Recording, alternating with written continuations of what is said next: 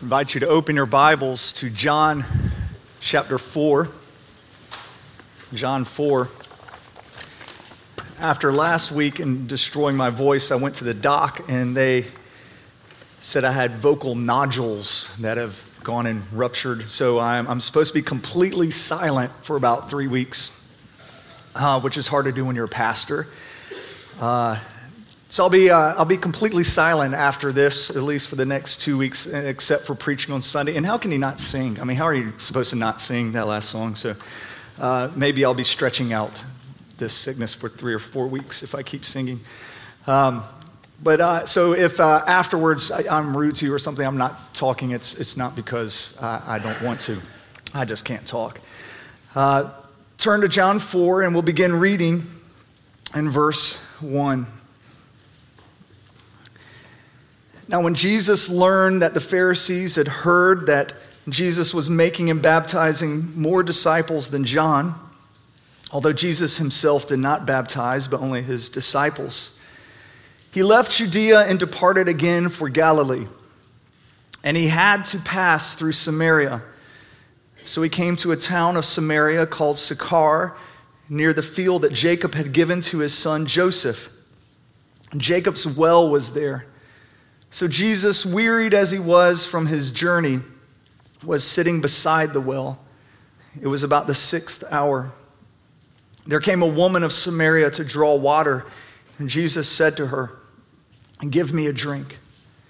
For his disciples had gone away into the city to buy food. The Samaritan woman said to him, How is it that you, a Jew, ask for a drink from me, a woman of Samaria? For Jews have no dealings with Samaritans. Jesus answered her, If you knew the gift of God and who it is that is saying to you, Give me a drink, you would have asked him, and he would have given you living water. The woman said to him, Sir, you have nothing to draw water with, and the well is deep. Where do you get that living water? Are you greater than our father Jacob? He gave us the well and drank from it himself, as did his sons and his livestock. Jesus said to her, Everyone who drinks of this water will be thirsty again. But whoever drinks of the water that I will give him will never be thirsty forever. The water that I will give him will become in him a spring of water welling up to eternal life. The woman said to him, Sir, give me this water so that I will not be thirsty or have to come here to draw water. Jesus said to her, Go call your husband and come here. The woman answered him, I have no husband. And Jesus said to her, You are right in saying, I have no husband, for you have had five husbands, and that one you now have is not your husband. What you have said is true. The woman said to him, Sir, I perceive that you are a prophet. Our fathers worshiped on this mountain, but you say that Jerusalem is the place where people ought to worship. And Jesus said to her, Woman, believe me, the hour is coming when neither on this mountain nor in Jerusalem will you worship the Father. You worship what you do not know. We worship what we know, for salvation is from the Jews. But the hour is coming and now is here when the true worshipers will worship the Father in spirit and truth, for the Father is seeking such people to worship him. God is spirit, and those who worship him must worship in spirit and truth. The woman said to him, I know that the Messiah is coming, he who is called Christ. When he comes, he will tell us all things.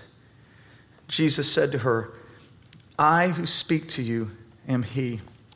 Pray with me. Our Father, we ask that through your Spirit you would speak to us.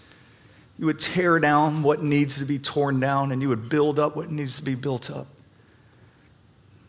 But Father, you would have your way with us. I ask that the words we just read through your Spirit would come alive and they would both wreak havoc and bring life in our hearts and minds. I pray that my words would fall to the ground and blow away and not be remembered anymore. But Lord, may your words remain. and may they change us.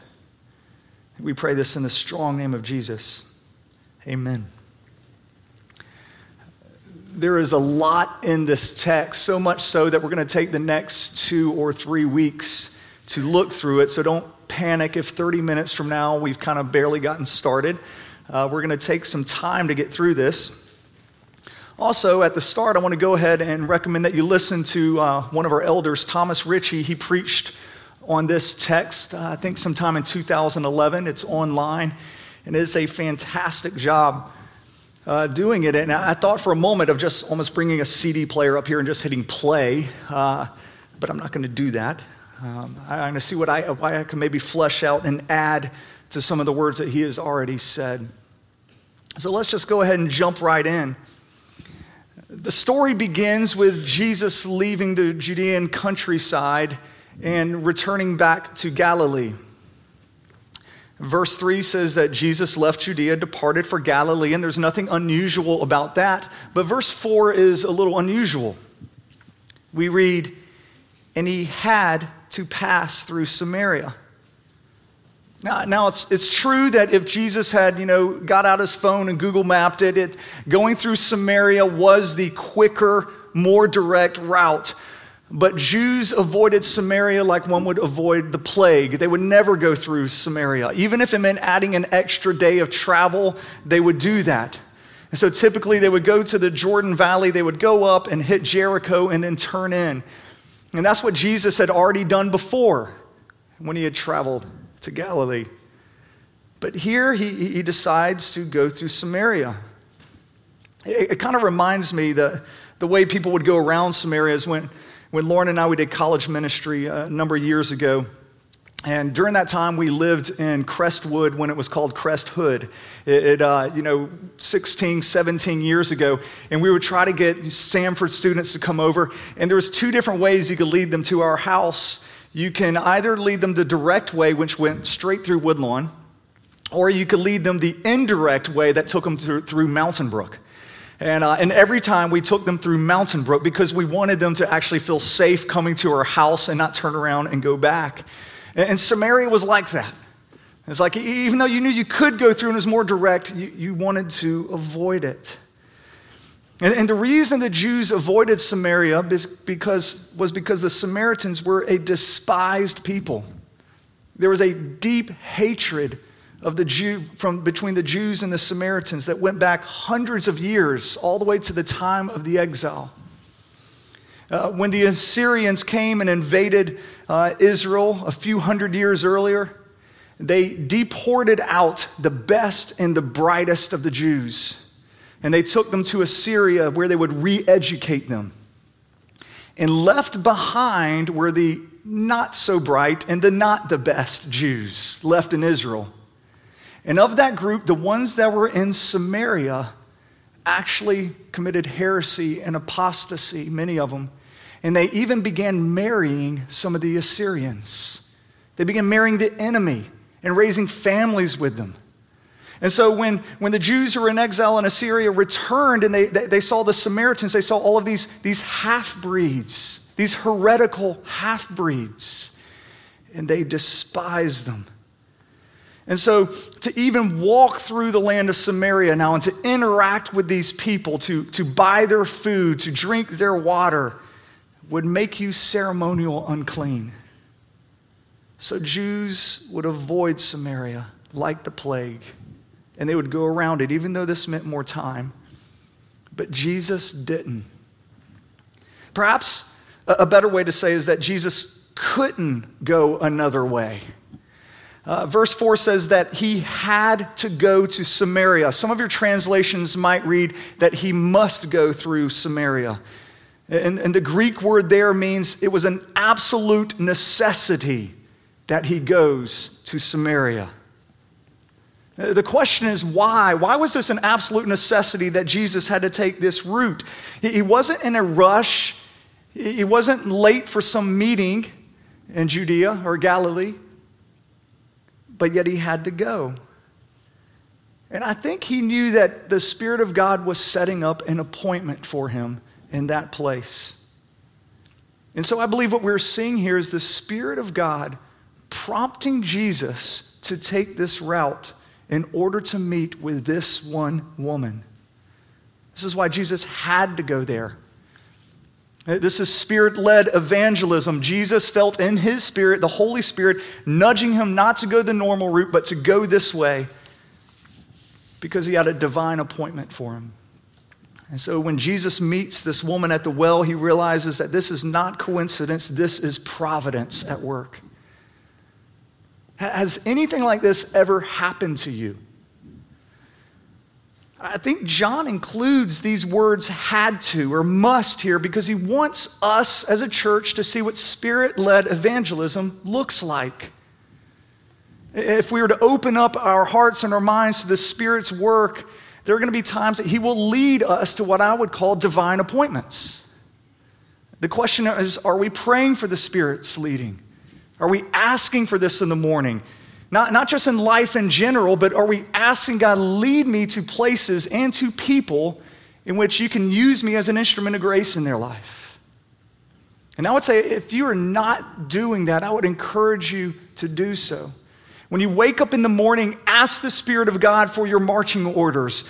Go before Him and just say, What would He have me to do today? Let that be the first thing you do. Don't, don't let the first thing that you do is, uh, is maybe open up your computer and, and, and read the news or read an email because instantly that has set the focus of your day and you're going in a certain direction. Instead, let those first thoughts be Spirit of God, what would you have for me today? What are your orders for me? And I guarantee that if you do that, He will begin setting up divine appointments for you to share your faith. I've, I've shared this in the past, I won't go into it at length again, but a number of years back, um, I'm just sitting there, and, and, I really felt the Spirit of God put in my heart that I needed to go to Ireland and to share my faith with a man I, I barely remember, whose name I didn't, uh, or whose I didn't know where he lived. But I felt this impulse that I needed to go. And so I talked to my wife about that. She said, We'll go. And so I bought the first plane ticket I could to go there. And uh, I, I, went to Ireland, just like, Lord, lead me. I, how am I going to find this guy? And, and he led me right to this guy's house. And I was able to sit down and share my faith with him.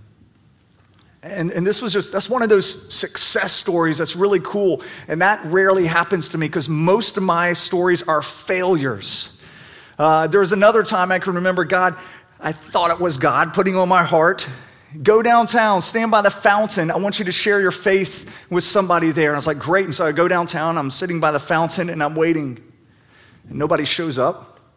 So I wait for another hour and another hour. It gets about midnight, and I'm like, all right, maybe it was indigestion. I'm not sure what I felt, but, but it wasn't the Holy Spirit. Now, I don't think for a moment that God was up there going, What an idiot. I mean, like, what an idiot, you know, just laughing at me. No, he might have been thinking some other things, but I don't think that's, that's what he was thinking right there. At least there was a willingness. And I always think of it this way that a moving car is easier to steer than one that is parked still. And I would rather take those risks and be moving and let God direct me than to just sit. And I would encourage you to do the same. Will you miss it at times? Yes, because you're human. Often our ears and our hearts are clogged and we don't hear the Lord like we should. But take those risks. Listen to that still small voice. So Jesus is led to go through Samaria. And when he comes to the town of Sychar, he, he gets really tired. I can't tell you as a minister what comfort this is to read this here that Jesus, the Son of God, got physically tired. He was flesh and blood and he, he had to rest. He stopped at Jacob's well. And apparently, Jesus is sensing that it's here, that this might be the very time and place that the Lord wants to do something. So he sends off all of his disciples to where he is left alone here at this well at this time. And it's here he meets this Samaritan woman at noon.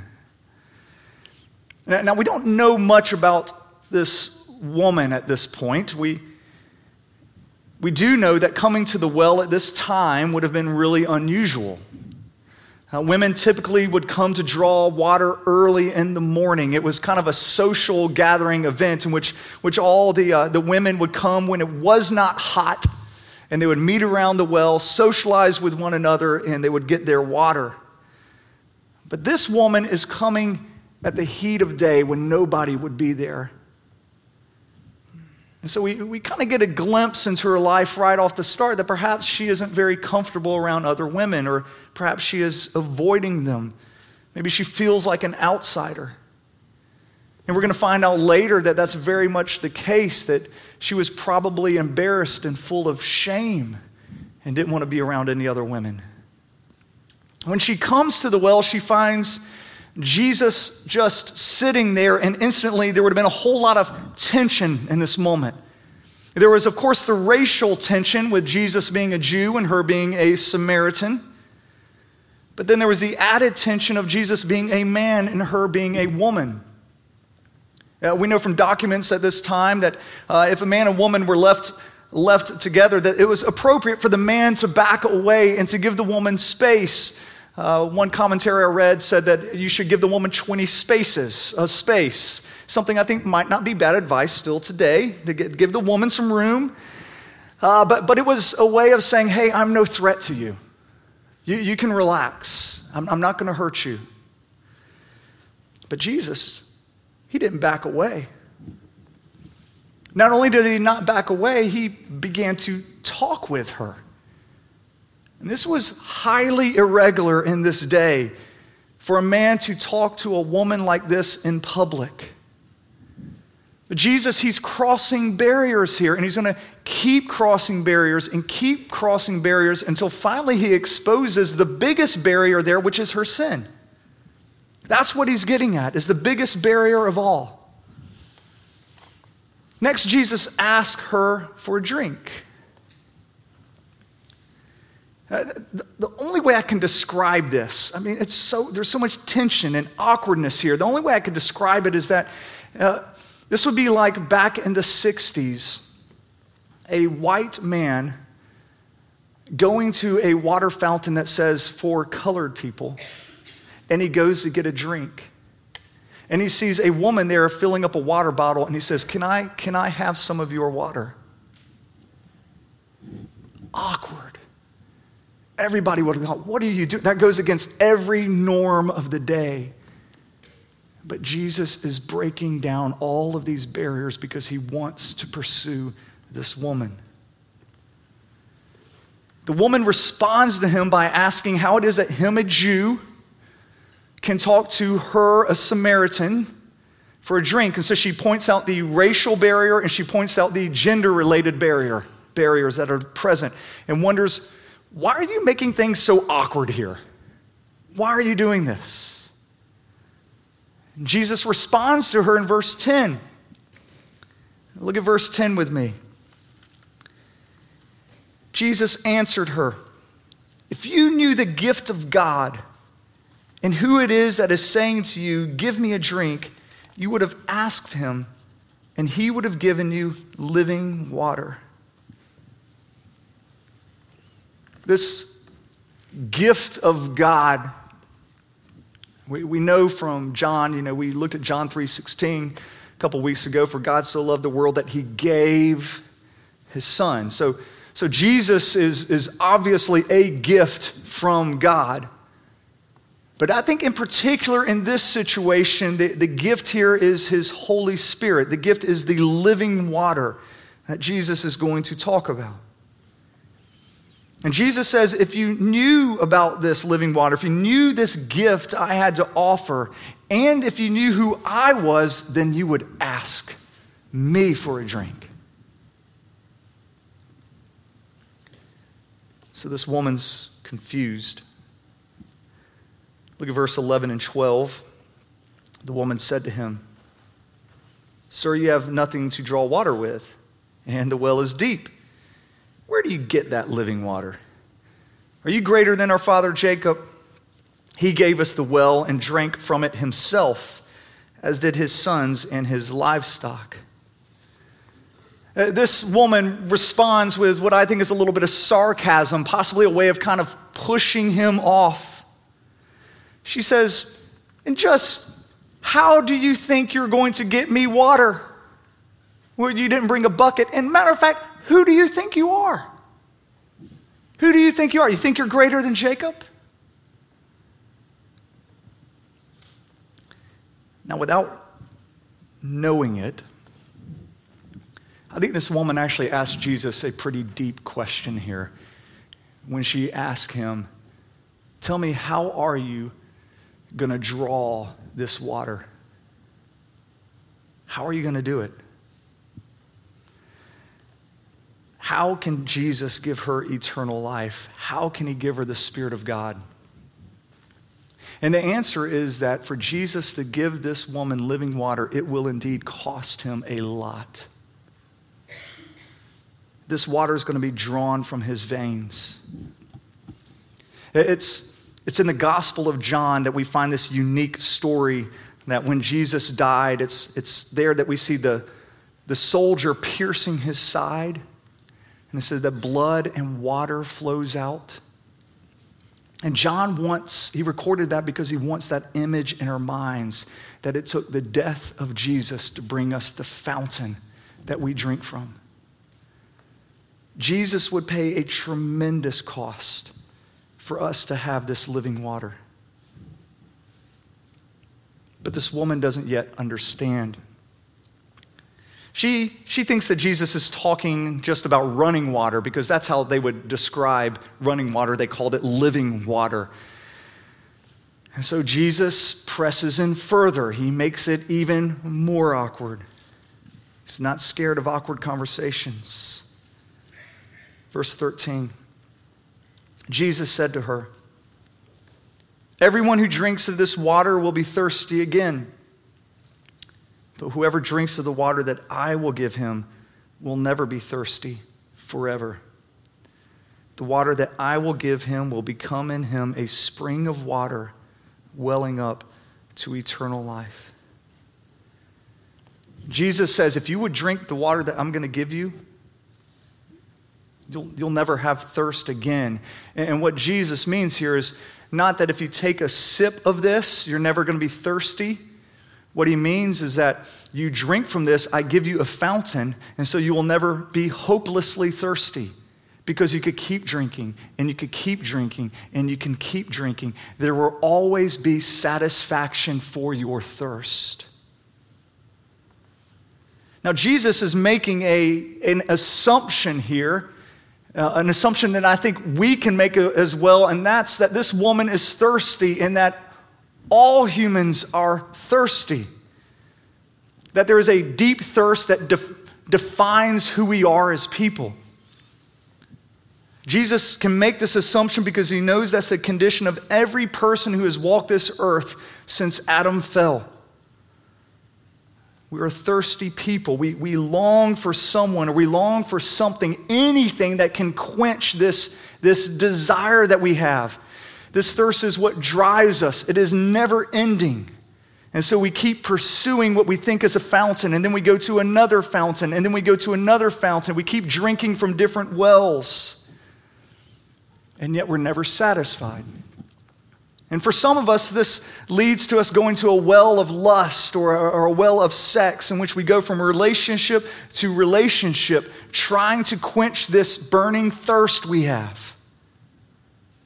For others, this has led us to drink from wells of financial prosperity, in which we think, you know, if we just get a bigger house, if we could just move into a nicer neighborhood, just get in a good school system, that will quench it.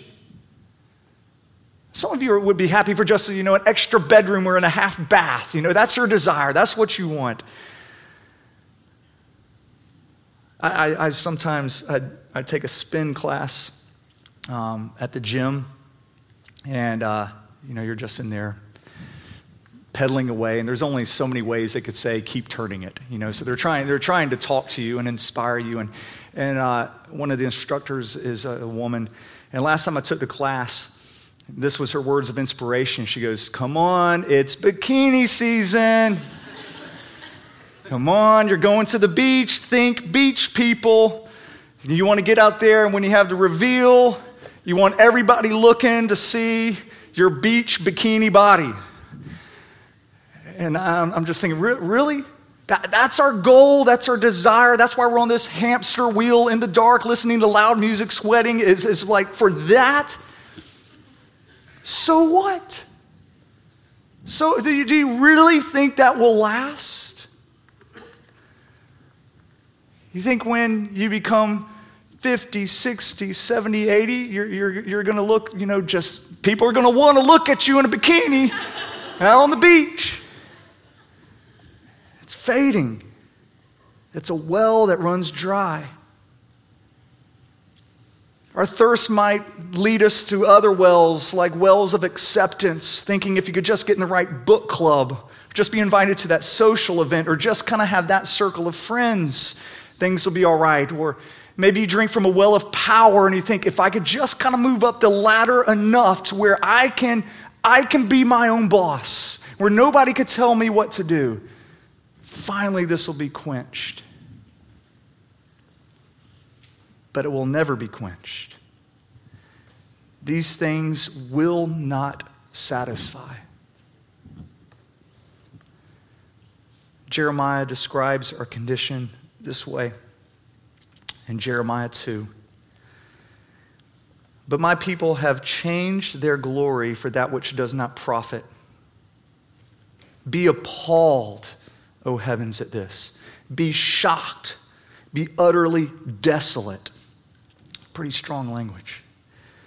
For my people have committed two evils. They have forsaken me, the fountain of living waters, and have hewed out cisterns for themselves, broken cisterns that can hold no water. Drinking from anything other than God is drinking from a broken cistern, a cistern you've had to hew out of stone. You have worked really hard for this cistern, yet it will not hold water. Have, have any of you, how, have you felt when you finally got that thing you've really been wanting, you know, for a few weeks or maybe for a few years, and you finally got it? How did you feel? I bet you actually felt pretty good. Because when you, when you were able to sip from that, it quenched thirst. I bet you felt pretty good. But then I also bet you got thirsty again. And it would not satisfy. It was good for a sip, but it wouldn't quench the thirst you have. And the reason is this because every want you have ever had is really a want for Jesus. Sin has distorted this, has made you pursue lesser things, but you were made to be satisfied in Jesus and to drink from Him. He is that cool, refreshing water that you go to over and over for all of life. Now, like us, this Samaritan woman's a little slow. She doesn't get it. And so in verse 15, she says that she would really like to not have to go to the well every day. So if Jesus could do something about that, that'd be great. So Jesus responds to her with these words in verse 16 and 18 to make things really awkward. Jesus said to her, Go call your husband and come here. The woman answered, I have no husband. Jesus said to her, You are right in saying, I have no husband, for you have had five husbands. And the one you have now is not your husband. What you have said is true. So the conversation goes like this Okay, sir, would you give me this water? Go get your husband. It's kind of a, you know, disconnect. It, it, just seems like the where did that come from? Almost seems like Jesus is changing the topic here, but he's not. Not at all. He's not changing it. He's actually going in deeper. We now find out why this woman has been coming to the well at noon. It's to avoid seeing people. She is ashamed. She's been married five times. And now she's in an adulterous relationship. Can you imagine the stares she would get if she were to go to the well where all these women were? Can you imagine the, the hushed tones? Oh, here she, here she is. I'll be quiet. Here she, here she is. That probably followed her everywhere she went. She was a social outcast amongst a people of social outcast. So, so she is the lowest of the low here.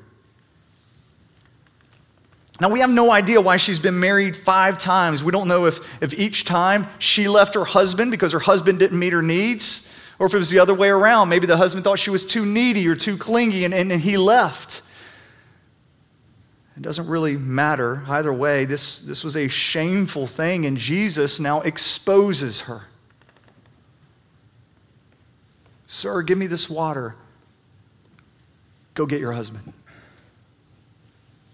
What Jesus is doing here is exposing in her life broken cisterns that will not hold water. This woman has been going to man after man after man trying to satisfy this thirsting that she has. But no matter how many men she has married, she would find that none of them would quench her thirst. But, but she didn't know what else to do, and so she would just try to find another man, thinking, well, maybe the next one will be different. Maybe the next one will be different. But it will never be different. And what this is, is idolatry. Idolatry is going to another person or another thing in order to satisfy what only God can satisfy. Idolatry is finding your worth in any other person or thing other than God. Idolatry is drinking from a broken cistern. So Jesus is calling this woman away from idolatry, away from broken cisterns, in order for her to come to him and have a drink.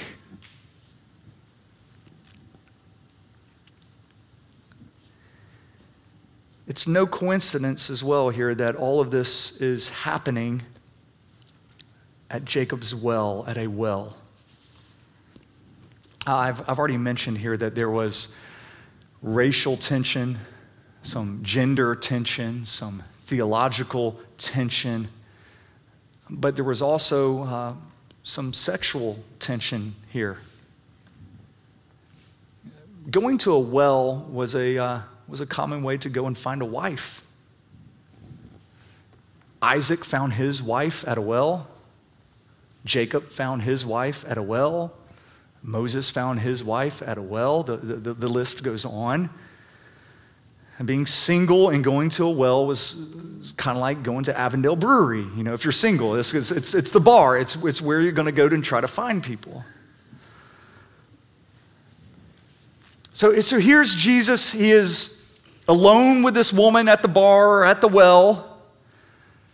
And he says this Hey, I noticed you're not wearing a wedding ring. Are you married? There would have been tension here. But what Jesus is getting at here is that he has indeed come to this well to find a bride. He has.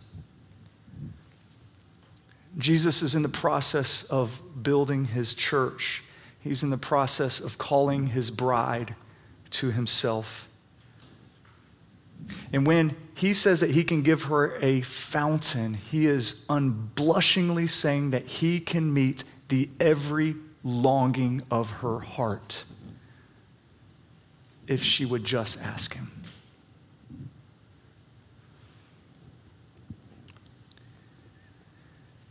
You know, when Jesus was on the cross, the Gospel of John records that he cried out I thirst.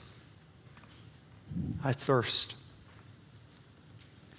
And the reason Jesus cried out, I thirst, was so that we might never be thirsty again. He's not talking about a physical thirst there. He's talking about being forsaken by God, having the, the living water denied him. That was taken away from him, and he felt for the first time in his life this spiritual thirst, and so he cries it out. So he felt that abandonment, that forsakenness, that dryness, so that we might never feel that way, so that we might drink freely from the living waters. I'd be remiss if we didn't end by going back to verse 10 and going into a prayer time from this. Look with me again in verse 10, because I want us, I want us to be praying for this living water. And Jesus says this He says, If you knew the gift of God and who it is that is saying to you, Give me a drink, you would have asked him, and he would have given you living water. Jesus says, If we know the gift, if we know who he is, the result is we become an asking people. So, whatever picture of belief you have in your, in your mind, what believing looks like, what being a Christian, believing looks like, Jesus says this believing manifests itself through asking. You want to know if you believe? Do you ask? Do you come to Jesus and ask for this living water? We're going to look more at that next week. But I want us to end by taking time where we can corporately, as a church, we can pray for this living water. And also pray that God would open up the doors and send us out to share the news of this living water with others.